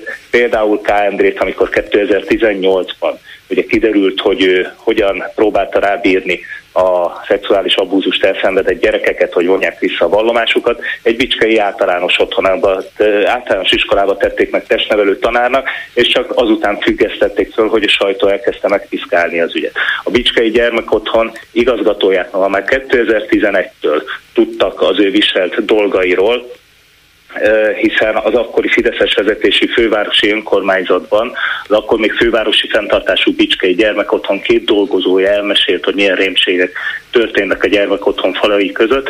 Nem, hogy eltávolították volna, mert magyar bronz érdemkeresztel dön, ö, tüntették ki, és csak akkor kezdték el komolyan venni az ügyet, amikor az egyik áldozat öngyilkos lett. hogy Bőjte Csabát, akinek a gyermekotthonában szintén borzalmas, erőszakos és kisgyerek, kiskorú gyermekek sérelmére elkövetett szexuális bűncselekmények történtek, a magyar kormány szintén kitüntette, amikor a bűncselekményeket elkövető társát, akit ez a Böjte Csaba megpróbált mentegetni, Romániában hosszú évekre elítéltek. Tehát ez, és mindegyik most elnézést, mindegyik ügy olyan, hogy egyenként felfordult tőle az ember gyomra igazságért kiáll, és az áldozatok megkövetéséért kiáll, amire ez a kormány képtelen, mégpedig politikai érdekei miatt képtelen, folyamatosan mentegeti a saját pedofiliait és a saját pedofil segítőit, ezért ennek a kormánynak mennie kell, ahogy Gyurcsány Ferenc a Demokratikus Koalíció elnöke is mondta, a mai miniszterelnöknek adott viszonválaszában, hogy ha egy embertől elkezdenek undorodni, akkor az az ember megbukott. Orbán Viktor már pedig ezzel, hogy magára vette a pedofília bűnét és a pedofil mentegetőknek a bűnét undorítóvá vált. Köszönöm szépen Barkóci Balázsnak, a DK országgyűlési képviselőjének. Viszont hallásra! Viszont hallásra, köszönöm. Háló, jó estét kívánok! Jó estét kívánok! Részben már Bolgár úr elmondta, amit én is szerettem volna, hogy az ellenzéki pártoknak is lehetnének olyan kaliberű tanácsadóik, mint az influencerek, vagy mondjuk politikai influencerek, de nem látjuk eddig a hatását. Egy pillanatra visszautalnék, ma ismét hallottam a Kéri Lászlóval készült riportot, ami egy héttel ezelőtt készült, annyira tömören, olyan világosan összefoglalja a súlypontokat, és, és erre nagyon-nagyon kellene figyelni. Nem ő az egyetlen egyébként, hogy őt név szerint kiemeltem, de például Orbán Viktornak a mai kijelentése, hogy az ellenzék 20 évig hagyta, hogy az történjen Bicskén, ami történt. Hát szemrebben és nélkül hazudik.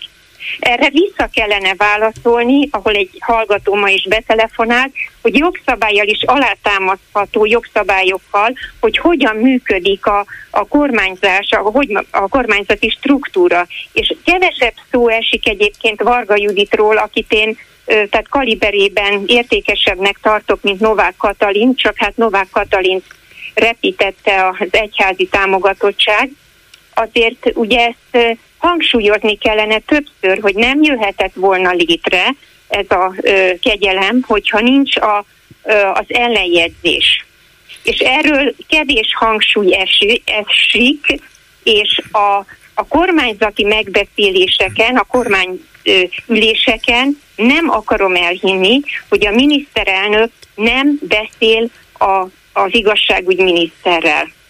Tehát ez kizárt dolog. Hát nem biztos, hogy egy kormány, persze, csak egy kormányülésen nem biztos, hogy szóba kerül egy ilyen ügy, bár miután nem mindennapos, szerintem is valahol valahogy szóba kellett, hogy kerüljön, de egy kormányülésnek ez nem feltétlenül témája, hogy most kegyelmet adott a köztársasági elnök valakinek, mit csináljunk.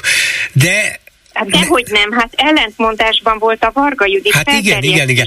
Valahogy Tehát valakitől meg kellett kérdezni. És a, fel, hát a számos kegyelmi kérvény közül nagyon kevés kerül jóváhagyásra. Tehát nem úgy van, hogy bemegy 100 és 98-at jóvá hagynak, hanem bemegy 100 és 2 És a, az ellenzék most hangsúlyozza azt, hogy milyen miniszterelnök az, aki így vezeti az országot, nem tudja, hogy mi történik a kormányában.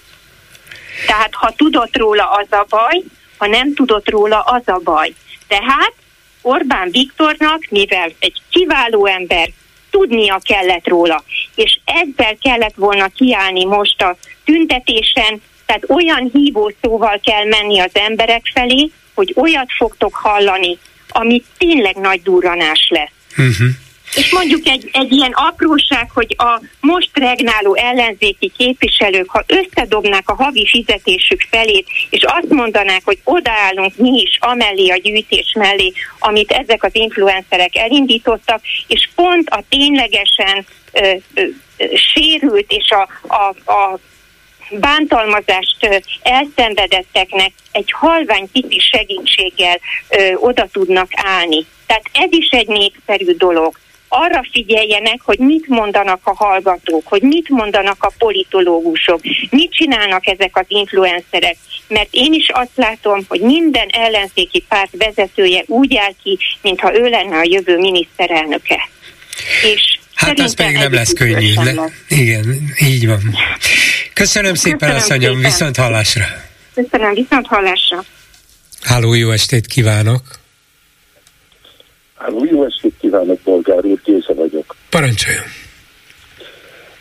Bolgár úr, én is végtelenül szomorú vagyok a vasárnapi a Bajer Zsolt szavaival tüntiké miatt, és hát ezért, ezért bizony én felelősnek tartom az ellenzéki politikusokat. Mélységesen egyetértek az előttem hozzászóló hölgyel. Azt gondolom, hogy olyan témát kellene fölvetniük, ami ma szó volt a parlamentben is erről, hogy még a mai napig nem tudjuk az igazi okát annak, hogy miért kellett ezt a, a kegyelmi eljárást engedélyezni. Hát igen, igen. A, Ez a lényeg, hogy nem tudjuk. Azon kívül, hogy Balogh Zoltán ma is meg van győződve. úr is tudja.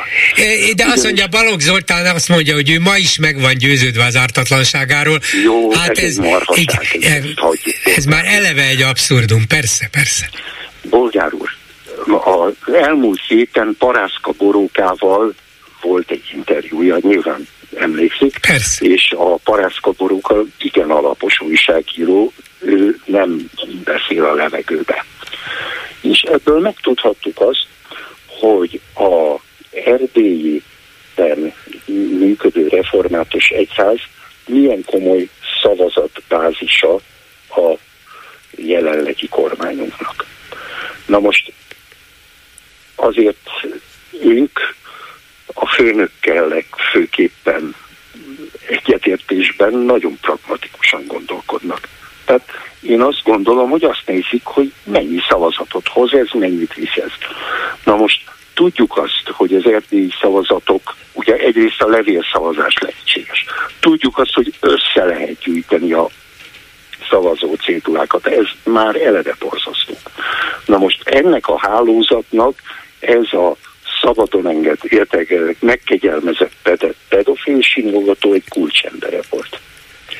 Ő, ő neki voltak meg a kapcsolatai, ugye a, a Boróka interjúban szó volt a mamájáról is, hogy ennyire fontos személy ezen a területen, tehát ez a személy ez szavazatokat hozott a főnök számára. Igen, de ezt az embert fontos. úgy bocsátották szabadon, hogy közben ezt nem hozták nyilvánosságra, sőt hát éppen ez okozta a vesztüket, nem? Igen. Hogy nyilvánosságra na, került. Vagyis jó, ezzel na. önmagában nem szerezhettek jó pontot. De, de bolgár úr, én azt gondolom, hogy az okát hogy miért, kegy, miért kegyelmeztek meg, ezt kéne most forszírozni. Igen, igen, igen, a, igen. A DK-nak, meg mindenkinek, akinek ebből a rendszerből elege van. Úgy van. Én a mondani valóm lényege ez volt, bolgár úr, nem rabolnám a többiek elől az időt, fölhívom még egyszer, hallgassák meg még egyszer a parászkaborókát.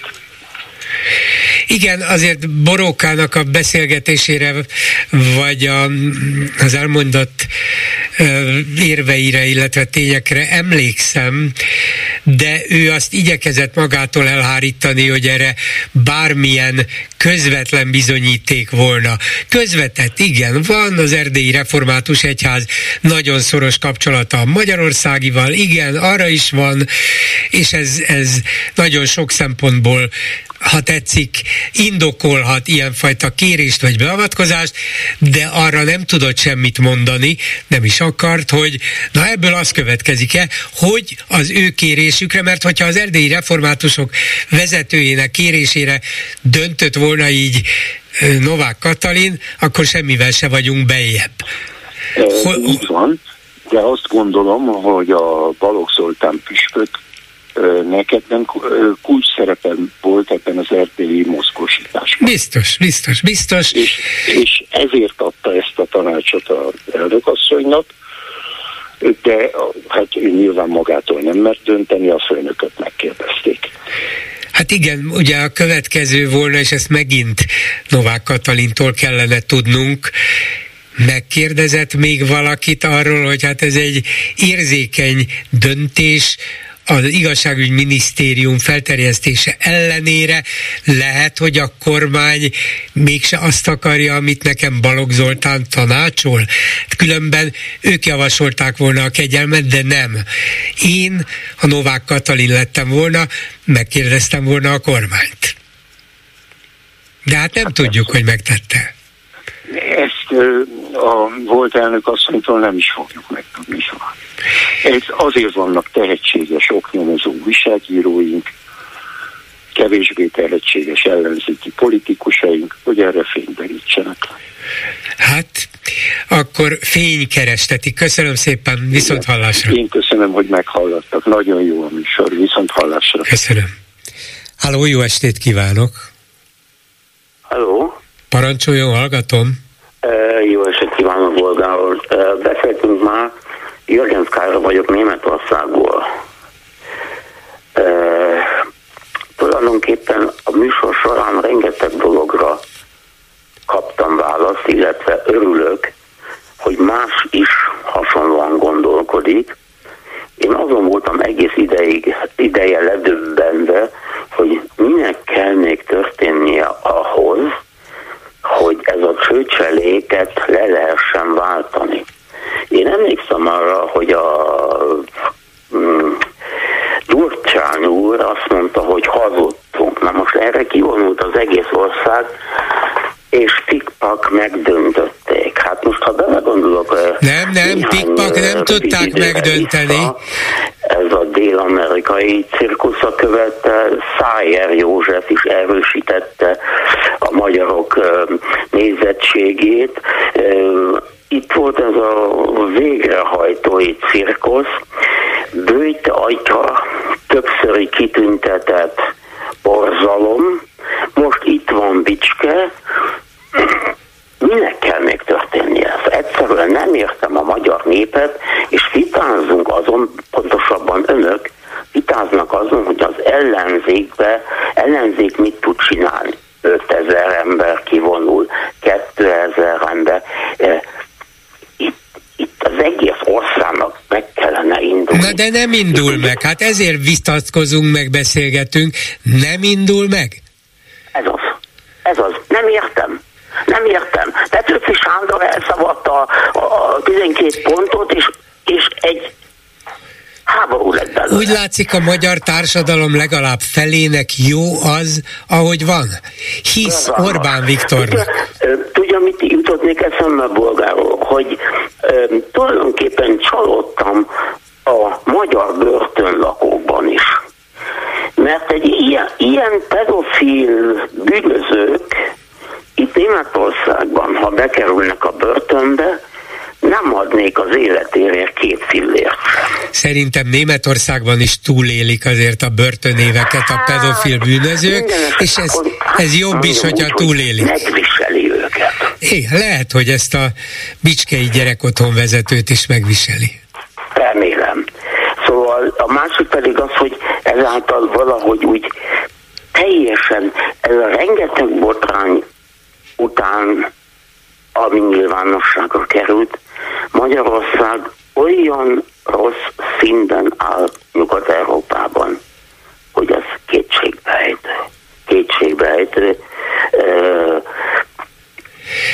Mondok önnek egy friss példát, mondok egy friss példát. Ez a cirkusz a svédekkel. Igen, igen.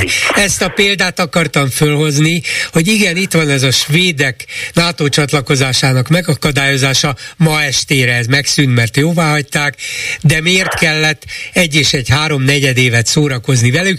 Senki nem érti nyugaton, és nem érti a magyar társadalom egy jelentős része sem már, amelyiket érdekli. Sajnos de... úgy látom, hogy kevesen igen, nem igen, értik, igen. illetve sokan nem értik pontosabban, mert ez egy borzalom. Ki ez az Orbán Viktor, aki a svédeket így módon Azért packázott velük, mert az ő szavazóinak meg akarja mutatni, hogy Magyarországgal nem lehet packázni, amíg én vagyok a miniszterelnök, velünk nem lehet lenyeletni a békát, velünk nem lehet csak szórakozni, minket nem lehet utasítani, minket nem lehet csak akkor megkérni valamire nagyon tisztelettudóan, hogyha figyelembe veszik azt, hogy Magyarország ugyanolyan tiszteletre méltó demokratikus barátságos ország, mint amilyennek a nyugatiak képzelik magukat, és ez az attitűd, ez a magatartás a magyar választók felének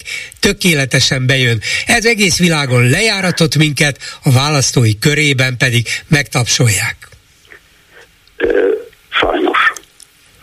Sajnos kétségbejtő, hogy az első, az első kérdésem volt a magyar barátok felé a tüntetés után, és hogy megkérdez, és most, most, most mi lesz? Hogy megy tovább rajta? Nem tudom. Remélem, majd meglátjuk. Hát, ez... Hát így működik sajnos. Köszönöm, köszönöm szépen. Sajnálom, bolgáról. Ne Én is. Nem tartott föl. Köszönöm szépen, hogy jelentkezett. Viszont hallásra. Én is köszönöm. Háló, jó estét kívánok. Jó estét kívánok. Gábor vagyok. Az előző témához is egy kicsit kapcsolódik választásokról, meg mindenről beszélget a miniszterelnök, és legtöbbször a szuverénitás, Magyarország szuverenitása, mi szuverén innen, szuverén onnan, csak mi nem vagyunk azok, mert mi a szuverenitásunkat pénzért áruljuk, mármint ő. Hogy is ez? Úgyhogy milliárdokat a környező országokba ki ő küld, mindegy milyen címen, iskolától focipályáig, papoktól a templomi építésig, kórházakat a világ túlsó felén, mindenhol szuverenitás. A szuverenitás szó azt jelenti, hogy függetlenek akarunk menni, de ő pénzért megveszi azt, hogy ne a magyarok, mi szavazhassunk úgy, ahogy mi akarunk, mert hiába van itt két, két és fél millió megrögzött fideszes akárki, és a többi becsületes magyar dolgozó, választó, hogyha egyszerűen a vásárolt, a vásárolt szavazatok ezt megdöntik. Mondok példát, és ez valóság. A múltkori választáskor semmilyen kiállt a televízió kamerája előtt egy hatalmas tacepaóval, és megköszönte a romániai bérszavazóknak azt, hogy rájuk szavaztak, és egy, ebben lett meg ismét a kétharmada ennek a pártnak. Akkor, ha most én szuverén akarok lenni, akkor miért kell nekem vásárolni milliárdokért?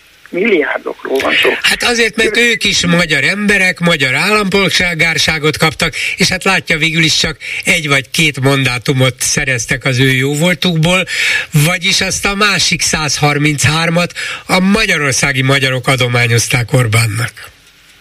Hagy mondjak valamit, és félre ne értse, amit most, most mondok, mert az, hogy valaki hol magyar, tiszteljük, mert ő magyar. De az, hogy ő külföldön mondja meg, és ez így szó szerint, és elnézést kérek a szóért, hogy külföldön mondják meg a bérszavazók, hogy én itthon mekkora slamasztikába éljek, mekkora kizsákmányolással, mekkora szerencsétlenét téved azzal, hogy se orvos, se iskola, se, se, se, se, akkor azt nekem nem mondja nekem azt, hogy ő magyar. Jöjjön ide, szeretettel várjuk, adjunk nekik munkát, nem kell a perdeszeműeknek, adjunk nekik munkát, éljenek velünk, és a szavazatának az eredményét nagy tisztelettel felajánljuk nekik is. Na de hát az nem úgy működik, hogy ő kint elmondja, hogy én itt hogyan és miképpen nyomorogja az ő szavazatáért, azért, mert kapott három kecskére, egy házra, meg egy traktorra ingyen pénzt, meg a, a papjaiknak, és az iskoláiknak, és a focipályáiknak, a villanyszámlájától kezdve mindent mi fizetünk, még a Csaba testvérnek a pedofil balhéját is, mert az is már a minden igaz Magyarországon ér, kitüntették azt is, 28 évre bevágták a sítra a románok, erre nem, nem, nem, nem őt vágták be a sitre, hanem az egyik emberét, úgyhogy őt ez csak közvetlenül, vagy közvetve érintette, de kétségtelen, hogy ez nem befolyásolta a kormányzat és Bőte Csaba különlegesen baráti viszonyát. Köszönöm szépen, viszont hallásra! És a Facebook kommentekből mit érdemes kiemelni Lőrinc Saba? Szia Gyuri, köszöntöm a hallgatókat. Örülök, hogy most már nem tévesztettem el, mint pénteken, amikor Pétert köszöntöttem ugyanígy. Örülök, hogy Bolgár, ugyanúgy Bolgár György vezeti a műsort, így az első komment, és a másik hozzá kapcsolódóan. Úgy tűnik az influenzásokra is pont olyan sokan kíváncsiak, mint az influencerekre. Helyes, helyes, talán ez lehet a jövő megoldása, mindenki legyen influenzás. Influenzás, ne, nem ne, ajánlom, ne. nem. Orbán mai amúgy igen gyenge, megszokottan felelősség áthárító parlamenti beszédéhez fő, így vezeti fel a kommentelő, ezt a kérdést vette fel. Ki lehet a főbűnös a pedofil ügyben, ha van olyan, a lemondott hölgyeken kívül, már pedig van, akkor csak egyet kellene tisztázni. Ki itt a főnök? Ki az, aki a kirobbanó botrány miatt Ripsrops csak úgy hazarendelhet Katárból egy hivatalos látogatáson lévő államfőt, és néhány óra múlva az meg lemond. Hát a hiányzó láncszemet kell megtalálni, de meg kell. Igen. Aztán egy másik gondolat, ez már nem teljesen nem olyan vidám. Az ellenzéknek aznap kellett volna tüntetést szervezni, amikor a pedofil ügy kiderült. Pontosabban a kegyelmi ügy kiderült. A nagy demonstrációt tulajdonképpen helyettük hozták létre. Utána már minek? Igen, hát vagy ennek az erősítésére lett volna érdemes embereket még kihívni az utcára, nem sikerült, minden esetre nem sikerült. Aztán valaki azt a kérdést teszi fel, hogy miért kell bizonyíték, hogy a kormányfő tudott a kegyelmi botrányról? Egy cégvezető felelősséget vállal a cég működéséért. Hát azért kell, mert a cégvezető vagy a miniszterelnök szépen leválasztja magáról, azt mondja, hogy nekem el semmi közöm nem volt, nem tudtam róla, felelősöket azonnal felelősségre vontam, a dolgok mennek tovább tisztán és világosan, ezért kellene a hiányzó kapcsolatot megtalálni, ha volt. Ismét egy kritikusabb gondolat az végére. Az országgyűlés a svéd NATO csatlakozási törvény javaslatát 188 igen és 6 nem szavazattal elfogadta. Valaki ezt hozzátette, már nem haragszanak, kijöttek a durci sarokból. Hát mert a svédek tisztelnek bennünket, eddig nem tiszteltek, de most valamiért elkezdtek tisztelni, csak tudnám, hogy miért. Nem tudom, de te megkaptál egy kritikát, hogy a DK-t szapulod, Ez... az MSZP-t védi, véded. Egy szót nem szóltam az MSZP-ről, a DK-ról igen, de a DK képviselőjével beszéltem.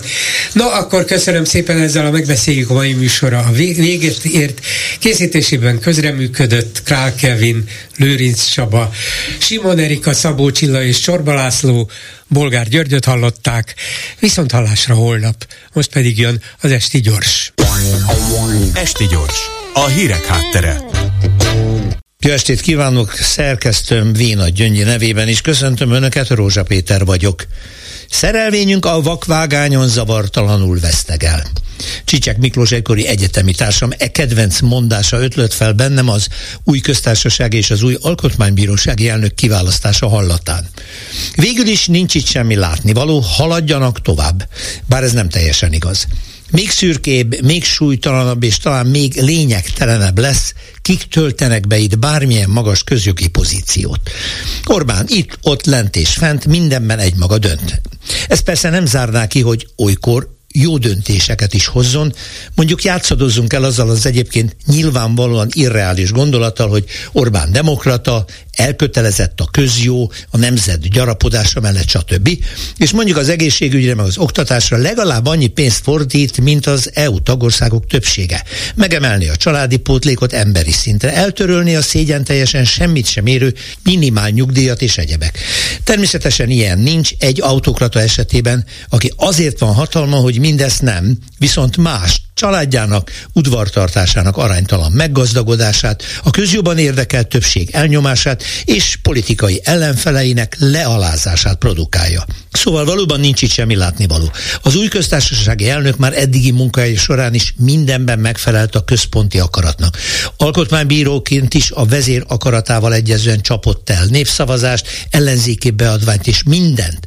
A helyére lépő jogtudós pedig szintén a vezért és kormányát szolgálta, mégpedig igen jó pénzért, minden olyan ügyben, amikor jogvitája támadt a kormánynak a nemzetközi porondon. Egy valamit azonban az új beszállók sem tudnak majd palástolni, elfeledtetni, nevezetesen, hogy vezérük, és így ők maguk is bortisznak és vizet prédikálnak. Gyermekvédelemről papolnak, miközben éppen egy pap, sőt püspök közreműködésével adtak kegyelmet egy pedofil bűntényben elítélt embernek. Ez nem a mi emberünk, ez csak a Fideszé. Esti gyors, a hírek háttere.